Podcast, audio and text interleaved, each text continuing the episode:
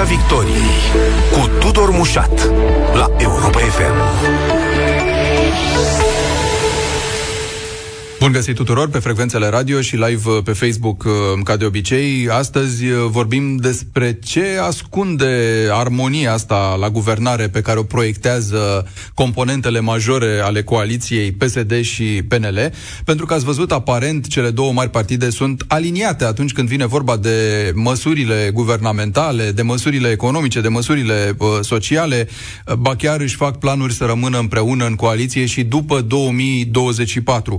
Au fost niște discuții foarte interesante zilele astea, în care liderul PSD, în special Marcel Ciolacu, pe lângă că s-a transformat într-un fel de purtător de cuvânt neoficial al guvernului, anunțând mai toate măsurile și abia pe urmă lăsându-l pe premierul Ciucă să facă asta, uh, a mai și vorbit foarte mult despre uh, premizele continuării acestei colaborări și în anii viitori, spunând el că societatea românească asta vrea, că de fapt uh, sondajele arată că altă variantă nu e posibilă și că cel mai probabil și după alegerile din 2024 și sunt niște uh, runde bune de alegeri atunci, vor continua împreună. E, noi o să ne întrebăm dacă e posibil, dacă nu cumva, dincolo de armonia asta proiectată, nu există și agende ale fiecărei formațiuni în parte mai puțin uh, transparente.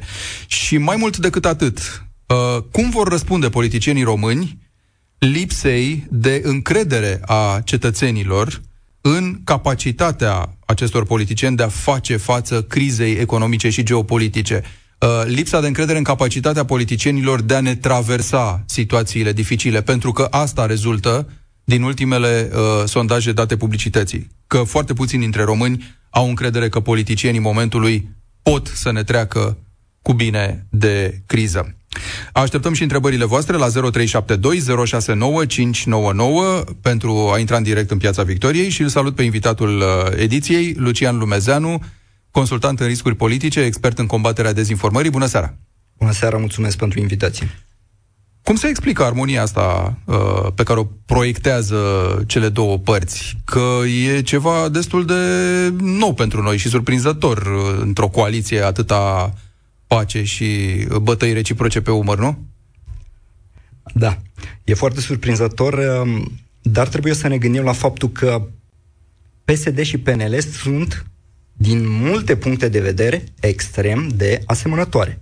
Sunt două formațiuni a, care, deși multă vreme au avut orientări diferite și încă au, cel puțin declarativ, au un trunchi comun în ceea ce înseamnă modul în care se raportează la administrație, unde populează oamenilor tot ce se poate, sunt, sunt niște partide ale sistemului și acum nu, nu vorbim de partide ale sistemului într-un sens um, conspiraționist, uh, cu servicii secrete, vorbim de partide ale sistemului uh, care uh, se uh, înșurubează la putere, își uh, plasează oamenii, mult din forța lor vine din acele contracte de stat care, așa cum ne arată numeroase investigații de presă și ale DNA de-a lungul timpului au ajuns în buzunare și au finanțat uh, campanii electorale ale lor, ale PDL și altor partide, și asta le unește. În, în acest moment le unește interesul. Le unește interesul, au făcut o împărțeală destul de bună pentru fiecare dintre ele.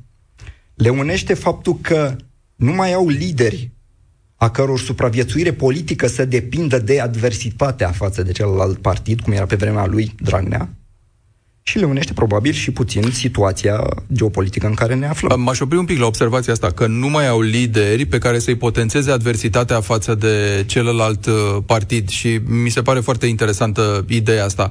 Liderii acestor partide sunt atât de slabi încât decât să concureze unul cu celălalt și să n-aibă nimic de arătat, mai bine ziceți, se împrietenesc?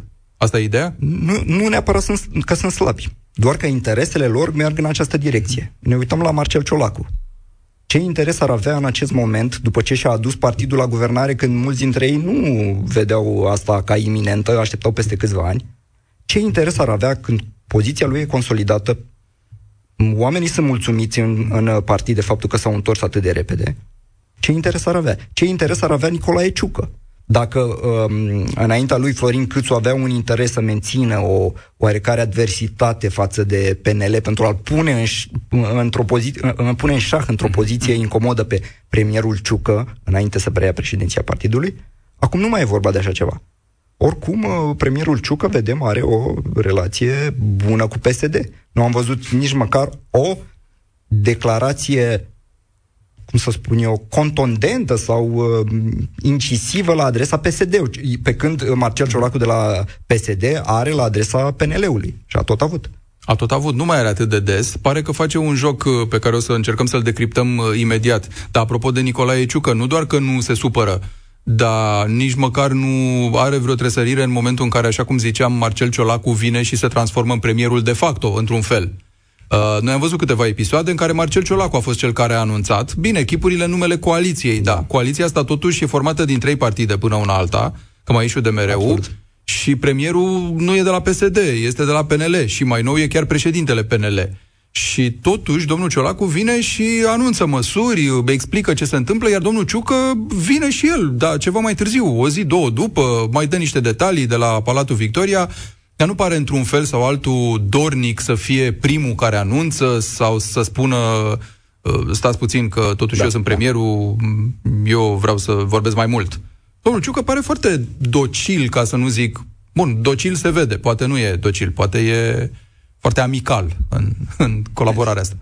Um, sunt doi politicieni diferiți. În timp ce domnul Marcel Ciolacu este un politician pur sânge, un politician foarte versat, care a trecut prin multe și a supraviețuit în uh, medii foarte, foarte contundente, domnul Ciucă este absolut uh, lipsit de simț politic, de instinct politic. Nu, nu simte, pentru că e militar mm. și încă gândește probabil ca un militar Uh, și asta mi-au spus-o chiar din, uh, din uh, discuții uh, unii lideri ai PNL care rămâneau uimiți de faptul că premierul Ciucă nu le simte, pur și simplu, nu le simte, chiar la acțiuni absolut pozitive, cu, de imagine, din care putea, putea extrage ceva, uh, domnul Ciucă stă, de, stă, stă departe. Să știți că unii o să zică că asta e o virtute, că nu e o însușire a politicianului tradițional care încearcă să capitalizeze din orice, și că dacă e un om onest care nu vede interes politic, nu vede miză de PR și de imagine, înseamnă că e bine, nu? Cred că mulți se gândesc așa. Păi depinde pentru cine. Depinde, depinde pentru cine. cine da. Că în PNL vedem că sunt oameni uh, nemulțumiți de faptul că mereu PSD le ia fața. Mereu PSD le ia fața. Domnul Ciolacu s-a purtat ca un premier nu doar anunțând uh, măsurile, ci întinzându-i o veritabilă cam- capcană de imagine premierului Ciucă atunci când, la anunțarea a doua, oficială, a, împreună cu ceilalți lideri ai coaliției, uh-huh. domnul Ciolacu a fost în mijloc, iar domnul Ciucă a, a avut o poziție de secund, fiind la margine. Da. La margine, l-a ținut ca și cum, ca și cum domnul Marcel Ciolacu ar fi premierul României. Uh, nici pe asta n-a simțit-o premierul. Da, aici e o chestiune interesantă. Ziceți că peneliștii sunt uh, iritați de genul ăsta de comportament din partea PSD-ului și de lipsa de reacție a domnului Ciucă. Uh, iertați-mă dacă mi se pare că de la mine se vede altfel. Se vede ca și cum PNL-ului nu-i, mai, nu-i, nu-i mai pasă motiv pentru care l-a sacrificat și pe Câțu și încearcă să-i și închidă gura, pentru că Florin Câțu e încă unul dintre acei liți, poate singurul probabil, lideri vocali care spun stați puțin, că noi trebuie să criticăm pe ăștia, chiar dacă suntem cu ei într-o uh, coaliție. Noi trebuie să păstrăm identitatea partidului. Probabil că or mai fi în PNL unii care gândesc la fel. Da. Dar mie mi se pare că cine are accesul la butoane, cine comandă în momentul ăsta în PNL, zice ciocul mic, cum se spune, că avem o altă agendă. Parteneriatul ăsta e mai prețios decât identitatea, chestiuni ideologice, chestiuni de poziționare pe termen lung și așa mai departe. Să Par- fie pace cu orice preț. Parteneriatul e prețios. În același timp, uh, uh, poți să păstrezi parteneriatul, dar afirmându-te, afirmându-ți și interesele tale, uh, proiectându-te ca partidul care aduce de asemenea lucruri bune. Uitați cum procedează PSD. Păstrează, păstrează parteneriatul, dar uh, pune în uh, planul secund PNL-ul. Deci exact asta fac și. E important pentru, pentru PSD și pentru PNL să păstreze parteneriatul, însă PSD joacă mult mai inteligent da, da, acest pare joc al imaginii. Numai PSD joacă, asta e nedumerirea asta, mea. Exact. Adică pentru că atunci că, când da. ai un lider și el nu iese, el nu simte, și ceilalți din, din eșalonul secund au ezitări pentru că ar însemna să iasă înaintea liderului lor. El nu iese, dar dacă, iar dacă tu ieși ca, nu știu, vicepreședinte, uh-huh. crezi o situație ciudată. Cine vorbește în numele PNL? Când domnul Ciucă nu vorbește, ceilalți Bun, se feresc Domnule Lumezeanu, dar despre ce să vorbești în momentul în care trei sferturi, dacă nu chiar spre 80-90% din da. măsurile anunțate de guvern sunt cu tentă social-democrată și sunt da. inspirate sau de-a dreptul emanate de la PSD, ori asta a recunoscut-o toată lumea, adică Marcel Ciolacu chiar a și spus, doar nu credeți că le-au făcut ei, le-am făcut noi. Și PNL-ul a negat chestia asta. Păi adică faptul că despre se ce să asta... vorbești? La ce să reacționezi când ție pare că nu-ți pasă da. că măsurile sunt de factură social-democrată în vreme ce totuși compui și tu o parte din coaliția asta și ai și premierul? Însă și faptul că nu au venit cu un set de măsuri mai uh, pregnant liberal, arată că sunt în uh, planul al doilea, sunt trecuți în planul al doilea, din punct de vedere al da, de, Încerc să înțeleg de ce, pentru că nu le au sau pentru că nu vor să-și deranjeze partenerii și merg pe sub radar pe principiu, lasă, zicem ca PSD-ul, e ok ce măsuri propun ei, uh, noi nu venim cu nimic în plus. De ce? În primul rând pentru că PNL este un partid dezorganizat la nivel de leadership. Este un, un partid dezorganizat la, la nivel Dar de ce vrea el? Nu vrea să fie vioara întâia guvernării? Vrea să fie vioara a doua, a treia? Păi, cincea? Se, una este să vrei, alta este să, să poți să te descurci. Este, un, este o lipsă de leadership, iar uh, eu aștepta leadership de la Florin Câțu, care s-a dovedit a fi departe de un lider, dacă ești schimbat după șase luni și ar fi trebuit schimbat după trei luni, dar, uh, mă rog, au fost probleme cu plagiatul domnului Ciucă, cu acuzație de plagiat, cu războiul, da? În același timp, după aceea, aștepți de la, de la, de la Nicolae Ciucă, de la noul șef al partidului. Aștepți leadership. Nici de acolo nu e. Cine să vină? Că ei oricum sunt, sunt, sunt dezorganizați. Ne uităm, Gheorghe Fluturi e, n-a fost niciodată un lider uh, la nivel național, e mulțumit acolo, alții Aștepți leadership realmente? Că pare că domnul Ciuc a fost instalat de o echipă care până mai ieri era în spatele lui Florin Câțu și care a făcut la fel și cu Florin Câțu. Da. L-a urcat acolo. Da, absolut. Așa, obligat forțat. După care l-a dat jos de acolo obligat forțat și a pus pe Ciucă obligat forțat. Și atunci ei chiar așteaptă de la Ciucă să fie lider. Poate că Ciucă va deveni lider într-o anumită perioadă de timp. Dar nu pare nici măcar el că și-a dorit să fie lider sau că ar proiecta vreun leadership asupra partidului. Ciucă probabil încă învață cum e cu Partidul Național Liberal, a intrat în el de 2 ani jumate, a avut nevoie de nu știu câte derogări să candideze la toate funcțiile la care a candidat până acum și atunci Cine ei așteaptă? așteaptă că ei, ei așteaptă, deși știu bine ei, că Ciucă ei, nu e un lider? Ei așteaptă, pentru că nici nu au ce să facă altceva.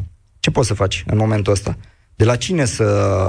De la această echipă formată din domnii Flutur, Bode, Rareș Bogdan, cine mai e pe acolo? Da. Nu, nu, Boc, nu, poate? Nu, nu e potrivită pentru rolul ăsta. Fiecare are forța lui politică, are talentul său, dar nu e potrivită și nici nu vrea, așa cum am spus, nici nu vrea să o ia înaintea domnului Ciucă. Dacă creezi o problemă internă, dacă ieși înaintea domnului Ciucă, aștepta domnul Ciucă, nu iese. El nu iese cu nimic. Și pentru că nu le simte, nu le simte și nici nu are disponibilitatea. Omul, din ce am înțeles, vrea acolo să facă pe pătrățica lui, fără acțiuni de imagine prea mari atât timp cât nu e absolut, absolută nevoie, mai ales că nu este un bun vorbitor în public, și uh, fără prea multă imaginație la nivelul inițiativelor economice, uh-huh. politice. Eu, eu, eu n-am reținut nimic semnificativ, o schimbare, ceva, o noutate cu care să fi venit premierul. Nu, uh, iar uh, vremea când Florin Câțu conducea PNL până zilele trecute și chiar și după, și a fost criticat pentru asta, uh, venea mereu cu ideea asta că Partidul Național Liberal, care mai are și premierul, trebuie să propună niște lucruri liberale în da. beneficiul mediului de afaceri da, și așa da. mai departe. A tot insistat cu reducerea CSS, cu scăderi de TVA, cu tot felul de lucruri. Nu l-a luat nimeni în seamă, nici măcar în PNL, adică Absolut. nu s-a pus vreo... Nici domnul Ciucă n-a zis Domne, da, ok, e o bună pondere de măsuri social-democrate în, în pachetul ăsta, dar să știți că și noi, PNL, avem unele, că trebuie să adresăm diverse segmente. Pare că a fost dictat totul de la PNL, sau aproape totul, de la PSD, scuzați-mă, și cu asta basta. De-aia zic, nu mai vrea nimeni o identitate liberală în guvernul ăsta? Păi dacă nu au un lider politic veritabil, poate domnul Ciucă se va transforma. Deocamdată domnul Ciucă pare un om de aparat administrativ, nu, nu este un lider politic. Poate se va transforma, poate e prea devreme. Mm. Dacă nu au un lider, nici nu au cum să, cum să împingă niște lucruri în față. Mai ales că nici în eșalonul 2 nu-și, nu-și asumă nimeni să vorbească înaintea liderului și, da, de multe ori nici nu e recomandabil. Uh, recapitulăm, Lucian Lumezeanu. Uh, e foarte prețios parteneriatul ăsta pentru PNL. Uh, PSD-ul își asumă rol de vioară întâi în această guvernare da. și este lăsat de partenerilor de la, de la PNL. Uh, și ajungem la calculul ăsta uh, care ziceam că e așa un pic duplicitar pe care îl face domnul, la jocul ăsta pe care îl face Marcel Ciolacu. Uh, și anume, uh, zice, toate sondajele ne arată că vom colabora și după 2024. Putem chiar să candidăm toți uh, și să punem uh, totul în același coș după model german. Mă rog, nu e chiar modelul german, da, e o da. improvizație da. a la Marcel Ciolacu. N-a înțeles nimeni exact ce e. Ideea e că își dorește să continue parteneriatul ăsta și pe mai departe. Și mai zicea că din 2023, pe la jumatea anului când ar trebui să se rotească premierii, e foarte posibil să lase pe domnul Ciucă să fie premier. După care, când domnul Ciucă a ajuns președinte PNL, Uh, a zis, uh, da, ok, acum că domnul Ciucă a făcut pasul ăsta, vrea să conducă un partid, uh, e, ne cam transformăm în adversari. Dar toți suntem foarte buni prieteni și tot colaborăm foarte bine. Care din cele două e, de fapt? Uh, Marcel Ciolacu încă așteaptă, PSD-ul încă așteaptă să vadă ce fel de PNL și ce fel de ciucă ca să știe cum reacționează? Nu așteaptă, știe foarte bine și uh, Marcel Ciolacu joacă uh, jocul ăsta foarte bine. De suntem în același timp um, la, uh, la guvernare, dar nu ne asumăm și relele guvernării. Ele sunt la PNL. Noi ne asumăm, noi suntem cei care venim cu măsurile bune. Joacă jocul ăsta și știind faptul că pentru electoratul PSD nu e o mare problemă parteneriatul cu PNL mai ales dacă e în, uh, în, uh, după principiile astea. În schimb, pentru electoratul PNL e o problemă.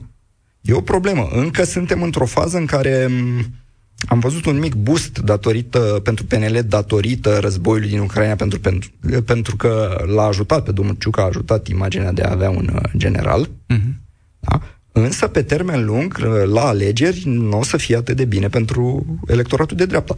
PSD-ul îi convine la fix. PSD-ul nu este foarte afectat cu oricine s-ar face alianță, iar PSD-ul poate viza ca pe termen lung să aibă PNL-ul ca vioara a doua, știind că, atenție, PSD-ul este oarecum izolat de, pe, pe plan politic în sensul posibilităților de a face 50 la, peste 50%, de a face singur. Înainte avea ALDE, Desigur, acum al a ieșit din joc, iar partide mici, uh-huh. greu să fie unele care intră ce ajută PSD-ul să treacă peste 50%.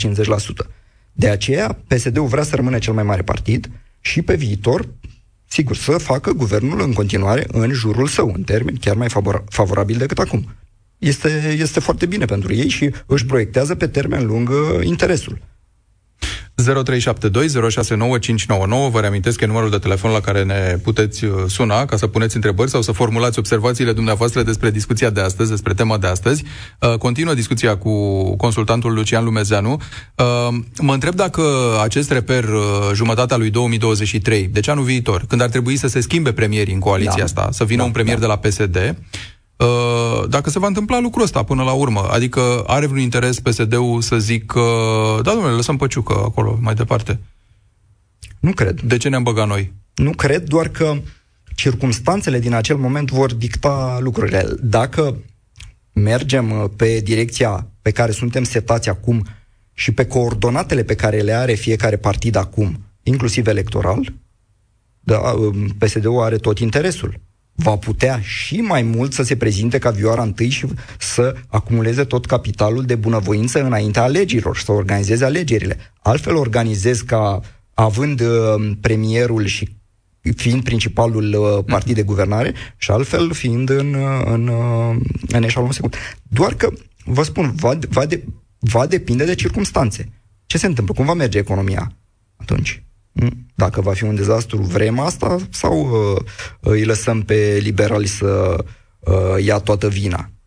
Nu știm. Mie mi se pare că ideea asta că PSD-ul va capitaliza toate lucrurile bune și va avea grijă să sublinieze calea relei aparțin PNL-ului, s-ar putea să se oprească în ceva, și anume în lipsa de vizibilitate a PNL în această guvernare. Adică dacă ei par atât de acord, da, ca să mă explic, da, dacă par atât de acord și atât de echipă sudată, uh, și cu bune și cu rele va pica pe amândoi uh, și succesul și vina eventual. Adică poate PSD-ul să se mai distanțeze în momentul în care pare atâta armonie, par, par colegi, par, uh, cum să spun, par din același partid, oarecum, într-o bună măsură. Pare, uh, poate. Pentru că, așa cum am zis, uh, pentru electoratul PSD nu e o mare problemă parteneriatul ăsta atât timp cât livrează anumite măsuri sociale, cât își păstrează poziția. Da, dacă te lipești prea tare, o să-ți fie mai greu să te distanțezi după aia, să zici că lumea o să uite că sunt două jumătăți în guvernare și să zică, păi stați puțin, nu sunteți de fapt cam același lucru, nu sunteți o coaliție atât de sudată, că mi-e greu acum să mai știu cu e vina.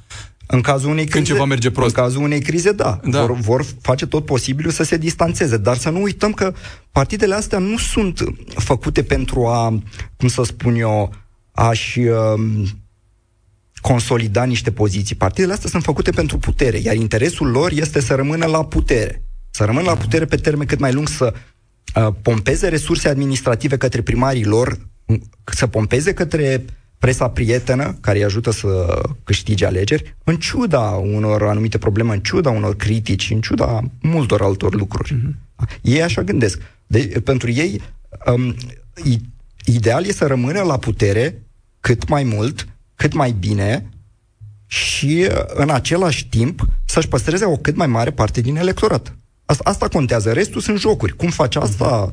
Că te lipești mai mult sau mai puțin, sunt jocuri. Jocuri care avantajează un partid, în cazul ăsta PSD-ul, și dezavantajează un partid, PNL-ul, care pare lipsit de leadership și lipsit de intuiție politică. S-a tot discutat și vreau să vă cer părerea despre ideea asta ca uh, la mijlocul anului viitor, adică în momentul prezumtivei rotații a da. premierilor, uh, de fapt, uh, Claus Iohannis să preia o funcție de secretar general al NATO, că, mă rog, aia cu Consiliul da. European nu mai e pe tapet da. acum, și actualul premier Ciucă să devină președinte al Senatului, adică să preia interimar președinția României, de fapt ca fiind a doua persoană în stat care ar putea să, să preia rolul de președinte al României și după aia, mă rog, să se antreneze pentru a deveni președinte da. cu acte în regulă în 2024. Vi se pare plauzibilă teoria asta în vreunul din punctele ei? Teoria asta depinde de ceva uh, pe care, de, de un element pe care îl putem prezice foarte greu. Faptul că Iohannis ar putea chiar să preia uh, secretariatul general al NATO. E foarte, foarte dificil, mai ales că domnul Iohannis nu este mai mult pr PNL sau se bazează Absolut. și pe ceva ideea asta? Nu, nu putem exclude nimic, dar doar că în momentul ăsta nu avem niciun element care să ne spună asta, în afară de faptul că a zis, au zis unii oameni din PNL pe surse sau uh, direct cu jumătate de gură. Niciun element. Mm. De unde știm noi cum va fi acolo? Cum, va fi, cum vor gândi țările NATO. Vă dați seama că uh, avem o mulțime de țări NATO care uh, iau decizia asta. Altfel, până atunci, uh, ambelor partide le convine faptul că sunt la guvernare pentru că beneficiază de uh, mierea guvernării. Beneficiază de plasarea oamenilor în funcții de putere, beneficiază de puterea efectivă pe care o anumit lider și inevitabil, mulți dintre ei beneficiază de, știm noi, contracte de stat uh, date indirect, uh, deși în ultimul timp nu prea mai uh, ies la iveală, ies de, din anii din urmă. Despre asta e vorba. Îi interesează să rămână la putere. Bun. Uh, sunt uh, mânați de interesul ăsta. Proiectează armonia despre da. care vorbeam. Ne spun nouă că își fac planuri și pentru o colaborare după 2024 cu sau fără rotația premierilor la anul și așa mai departe. Uh, ne mai spun de asemenea că au abordat criza asta, că i-au dat un răspuns uh, prin pachetul ăsta de măsuri sociale la care se tot lucrează, care tot vine așa cu, cu picătura zilele astea, dar și prin compensarea facturilor la energie pe care au făcut-o în lunile dinainte. Cu toate astea, cu toate astea, uh, încrederea că liderii PNL, PSD uh, sau chiar USR sau AUR pot să gestioneze o criză ca cea pe care o traversăm e la pământ. Ne arată ultimul sondaj avantgard comandat de g4media.ro care spune că aproape o treime dintre români cred că ar fi în stare politicienii, unii dintre ei, să, să facă ceva. Cei mai mulți susțin că nu. În momentul ăsta nu avem politicieni capabili să ne traverseze criza și mai mult decât atât că aceste măsuri cu care se tot laudă coaliția, de fapt nu adresează problema. De fapt nu reprezintă o soluție la, la problemă. Și atunci întreb, cum se raportează bula asta atât de armonioasă și de prietenoasă a politicienilor la așteptările societății? Păi, sunt două elemente aici. Unul este că mai mereu cea mai mare parte a societății nu are încredere în capacitatea politici, politicienilor, dar cea mai mare parte a societății nu participă la politică. Să ne gândim cât, pe, pe câți îi reprezintă această coaliție de guvernare în condițiile unei prezențe extrem de reduse la vot la ultimele alegeri nici nu mai știu, 30 și nu mai știu cât la sută. Oricum, uh, sub, sub 40% din totalul uh, alegătorilor care la rândul lor uh, reprezintă da. doar... Pe urmă am avut episodul al unei coaliții de dreapta, care brusc a sucit-o și a devenit o coaliție de dreapta-stânga mai mult de stânga. Adică da, s-a absolut. sucit radical toată povestea, nu absolut. doar câteva luni. În general, da. în general um, societatea nu are încredere în politicieni, dar politicienii, prin neimplicarea societății, găsesc modalități de a rămâne la putere în forme sau într-o formă sau alta. Că nici când PSD-ul este în opoziție, nu este tot la nivel guvernamental, nu este total în opoziție în restul țării, în teritoriu. Mm-hmm. Controlează cea mai mare parte a administrațiilor. Da. Deci oamenii, oamenii ăștia știu să rămână în ciuda nemulțumirii populației. Al doilea element este legat de măsurile economice luate. Uh, după părerea mea, orice măsură este bună în actualul context pentru că acea creștere a prețurilor la energie dinainte de războiul din Ucraina și de după războiul din Ucraina, plus măsurile care au venit în urma sancțiunilor occidentale, i-au lovit pe români serios. I-au lovit pe români serios și suntem încă, încă în um, partea de jos a curbei. Mm-hmm. Se ridică efectele multor sancțiuni vor, uh, vor uh, urma. Vorbeam cu un prieten din industria cărții, a explodat prețul hârtiei, iar, uh, iar afacerile lor s-au dus în jos. Un prieten din cadrul unei edituri. Și abia se simte. Abia cum se simte? Prețul la nu știu, în, în zona materială de construcții, exact, 50, 60%, 80% crește. Afectează piața okay. imobiliară, afectează, da. Creșterea uh, prețurilor la benzină, îi afectează pe toți românii. Mm-hmm. În condițiile astea, un ajutor e binevenit, doar că uh, sunt două, iarăși două elemente aici. Unu, se pare că acest ajutor nu va putea fi acordat așa, așa cum a fost anunțat, pentru că o parte ar veni din fonduri europene și nu putem lua o bună parte a acestora, acestor fonduri europene, așa cum a fost anunțat, pentru că pur și simplu nu ni se dau, sunt, sunt întinse prea multe, nu, nu sunt pe zona asta. Oh, iar, o, iar a doua problemă este că vor, vor veni târziu. Vor veni târziu și nu vor stopa creșterea prețurilor.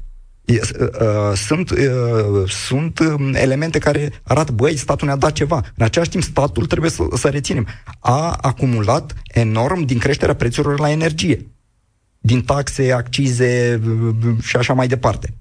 Redevența a acumulat enorm în primele luni și dă o parte.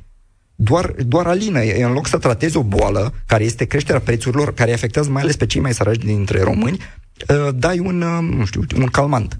Nu, nu e suficient, iar noi vom vedea în o continuare a crizei care doar se va accentua pentru că războiul din Ucraina nu se va opri prea curând și chiar dacă s-ar opri, mm. efectele sale se vor rostogoli pentru, pentru multe luni, cel puțin luni. Uh, vorbim și despre asta imediat, întorcându-mă la sondajul Avangard pe care îl pomeneam, da. 14% cred că Nicolae Ciucă ar putea fi pregătit să gestioneze o eventuală criză da. economică și 13% Marcel Ciolacu și apropierea cumva e semnificativă că-ți văzuți așa ca o da, echipă, da, după da. care la mare distanță restul lumii, mă rog, Cătălin Drulă ca președinte interimar USR+, George Simion, 3-2% nu contează. Da. Uh, da, semnificativ e că 38% sunt convinși că niciunul nu poate, iar uh, 30% nu știu ce să răspundă, nu le vine nimeni în cap, ceea ce înseamnă că tot nu se pot gândi la niciun politician care să facă asta. Adică doar vreo, uh, cum ziceam, doar câțiva, mai puțin de o treime dintre români cred că ar putea exista niște politicieni care împreună să facă ceva. La fel cu măsurile de care vorbeam, uh, doar 40% cred că sunt măsuri potrivite. Da. Restul lumii ori e total împotriva acestor măsuri, ori la fel. Nu știe ce să zică, nu i-a convins, nu știe cum să se raporteze la măsurile astea. La cât e de deziluzionată societatea românească de politicieni, încă sunt niște scoruri bune. încă sunt niște scoruri bune.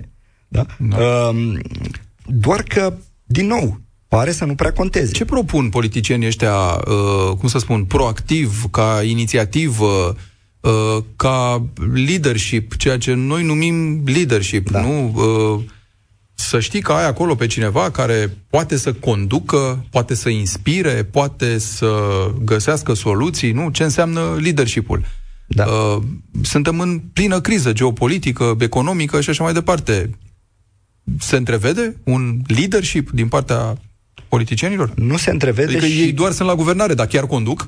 Nu se întrevede ceea ce și-ar dori populația să vadă de la un lider și mai ales remarcăm absența asurzi, asurzitoare, dacă îmi permiteți metafora, a omului pe care uh, românii l-au trimis acolo să fie lider. Claus Iohannis. Total absent din, uh, din uh, viața publică în cea mai mare parte, total absent din ce înseamnă o relație cu uh, societatea, transmiterea unor mesaje către societate. Oamenii așa sunt făcuți, așteaptă de la liderilor mesaje. în condițiile în care omul ăsta lipsește, ce să faci? Ești, ești, nu mai știi ce să crezi. E interesantă observația. Uh, crede oare Claus Iohannis că toată agitația asta a lui uh, de a te duce de colo-colo în capitalele europene, mondiale, de a vorbi despre uh, strategia comună a NATO și a UE ține loc de comunicare cu națiunea? Adică poate și imaginează că lumea îl vede la televizor că toată ziua, bună ziua, e la Bruxelles, la conferințe, vin oameni aici, da. sunt convorbiri în fiecare zi cu, iată, chiar cu Joe Biden, cu Uh, diversi uh, lideri europeni și poate zice asta fac, eu cu asta mă ocup și voi vă uitați la mine cum fac asta. E de ajuns? Păi nu e de ajuns și Claus Iohannis a fost um, a candidat pe platforma și toți președinții au candidat pe platforma unui președinte lider. În schimb, uh, Claus Iohannis este un președinte instituție, ca și cum n-ar fi nimic în afara unor seci comunicate. Am văzut despre, despre întâlnirea cu liderii uh, majorii uh-huh. de acum două, zi, acum două zile, cred, uh, am văzut prima dată în presa europeană, nu, nu nici măcar pe site președinției române. Am văzut, el a devenit total deconectat. Acum nu știu dacă să speculăm în privința a ce crede uh, Claus Iohannis sau nu. Doar că nu mai are nu, nevoie. Nu, a, nu mai are domnul, nevoie. Domnul Iohannis a câștigat uh, președinția a doua oară, promițându-ne lucruri importante și uh, mărețe și uh, anticorupție și așa mai departe. Anti-PSD, nu mai Anti-PSD. zic. Da, după aia s-a da, văzut. Ce, da, și da, da. A candidat, iar după ce s-a văzut cu saci în căruță, a abandonat total această Bun, dar în pandemie totuși a fost prezent. A fost în pe post de comunicator, da, de serviciu. Atenție, în prima parte a pandemiei da, trebuie da, să apreciem da. modul a, în care era comunica toată ziua bună ziua la televizor. Și modul în care a chiar a curbat niște excese ale unor miniștri și unele poziții. Trebuie să apreciem asta. Doar că în a doua parte a pandemiei, domnul uh, Claus Iohannis a abandonat total. Asta păi chiar din acum... contră. A proclamat uh, sfârșitul pandemiei, ceea ce, după părerea mea, a fost o catastrofă sanitară pentru câteva luni. S-au ridicat restricții, oamenii s-au relaxat când nu era cazul să se relaxeze. Acum da, e de înțeles că s-a, s-a domolit pandemia, avem o altă variantă mai blândă, dar în partea a doua, opus a ceea ce a făcut în prima parte, când trebuie să apreciem, în partea a doua a jucat un rol negativ, politicianist, urmărindu-și uh, strict interesele. Bun. Și acum, presupunând că face lucruri și, mă rog, nu ne îndoim că da, face, da, da. că există aceste da. întâlniri permanente, uh, crede că ajunge și nu e important să comunice despre ele? Așa, fără miză electorală, cum e, totuși nu? Așa vedem. Ne uităm Omul spre un lider. a ajuns cu saci în căruță și a pus oamenii care trebuie și a eliminat uh, adversarul din uh, zona PNL, adică pe Ludovic Orban. Apropo, uh, rolul pozitiv pe care l-a jucat în prima parte a pandemiei a fost datorat și faptului că încerca să se arate în opoziție față de Ludovic Orban și să-l pună în niște poziții dificile. Și-a instalat uh, omul acolo, este liderul necontestat, nici măcar PSD-ul nu. PSD-ul de mult a îngropat uh, securea războiului, pentru că domnul Ciolacu nici nu are interes să se războiască cu domnul Claus Iohannis, din contră. Își vede de treaba lui, spre spire de, de Liviu Dragnea, care... Na, Ei, domnul Claus Iohannis are tot ce vrea la nivel de putere. Tot ce vrea și pe, pe o perioadă previzibilă, pentru că... Mai puțin încrederea cetățenilor. Până la final, se pare că nu mai interesează, da. pentru că altfel ar depune eforturi. Știți cum ieșea înainte, înainte de al doilea mandat, pe chestiuni chiar și mărunte, anticorupție, nu știu cărui senator nu i s-a ridicat uh, imunitatea. Da. Da? E, a, a, a dispărut acel Claus Iohannis. Uh, totuși, criza asta cu sau fără implicarea liderilor de la noi sau vizibilitatea lor uh, merge mai departe, capătă proporții, da. capătă noi aspecte. Uh, unde o vedeți ducându-se? Mă refer acum la, la război și la ce se întâmplă în Ucraina. E foarte greu să dai um, o predicție clară, știți cum spun, încă o dată, predicțiile sunt grele, mai ales despre viitor, dar vedem niște trenduri. Vedem faptul că va mai dura. Rușii au declanșat o ofensivă importantă în uh, zona Donbass, deocamdată ucrainienii rezistă și rezistă bine, nu știm ce se va întâmpla, doar că până la urmă, până la urmă vom sângera toți la nivel economic. Nu știm ce se va da, dar vom sângera toți la nivel economic. Pentru că vom, vom avea cel puțin câteva luni de război, iar după aceea repercursiuni ale războiului. A, asta, asta e. Deci și noi trebuie să ne pregătim și nu suntem pregătiți la nivel uh, economic pentru alte uh, efecte economice. Există la nivel european, uh, cum să spun, solidaritate pe termen lung? Adică noi zicem că ne lipsesc liderii aici. Da. Dar uh, ce fac liderii europeni? Vor ține rândurile strânse uh, multă vreme de acum încolo, așa cum ar fi normal și așa cum promiteau? Sau are și rezistența lor niște, niște limite? Um, liderii europeni vor continua să susțină Ucraina, vor continua să, cum să spun eu, să țină frontul, pentru că n-ai, n-ai cum. N-ai cum. Deja, chiar Germania, care e mai reticentă, uh-huh. deja uh, se ajunge te- la tensiuni uh, care riscă să-l debarce pe cancelarul german Scholz din partea uh, tensiuni cu, pro- cu proprii aliați și chiar în interiorul partidului său, pentru că nu este suficient de dur nu este suficient de dur. Dar eu vreau să vă, să vă spun un aspect foarte important. UE ne-a dovedit ceva în ultimii ani.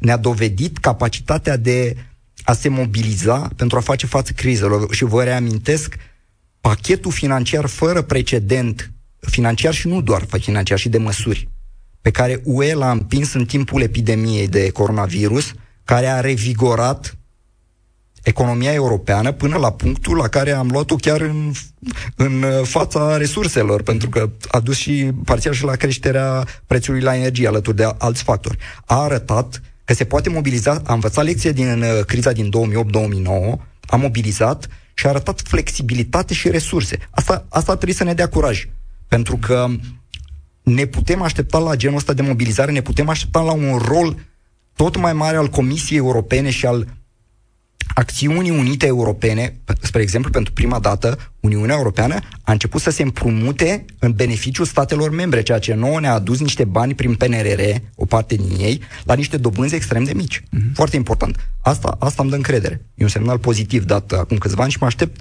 să, să ia măsuri din nou.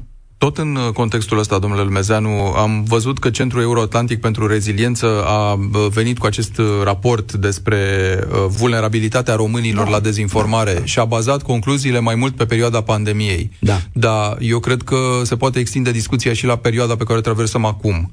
Propagandă rusă, propagandă ucraineană, de ce nu, în tot acest da. război. Propagandă de război, în toată puterea cuvântului. Cât de vulnerabili suntem la ea, la dezinformare? Foarte la... vulnerabil și mă bucur că um, avem inițiativa asta a Centrului de Reziliență, pentru că dezinformarea este un subiect, eu îl consider cel mai important subiect despre care nu discutăm. Dezinformarea duce la moartea unor oameni și au murit mii de oameni în pandemie din cauza dezinformării, duce la probleme economice normal când pandemia escalează. escaladează, se închid afaceri și așa mai departe. Dar eu vreau să vă spun, nu e doar războiul.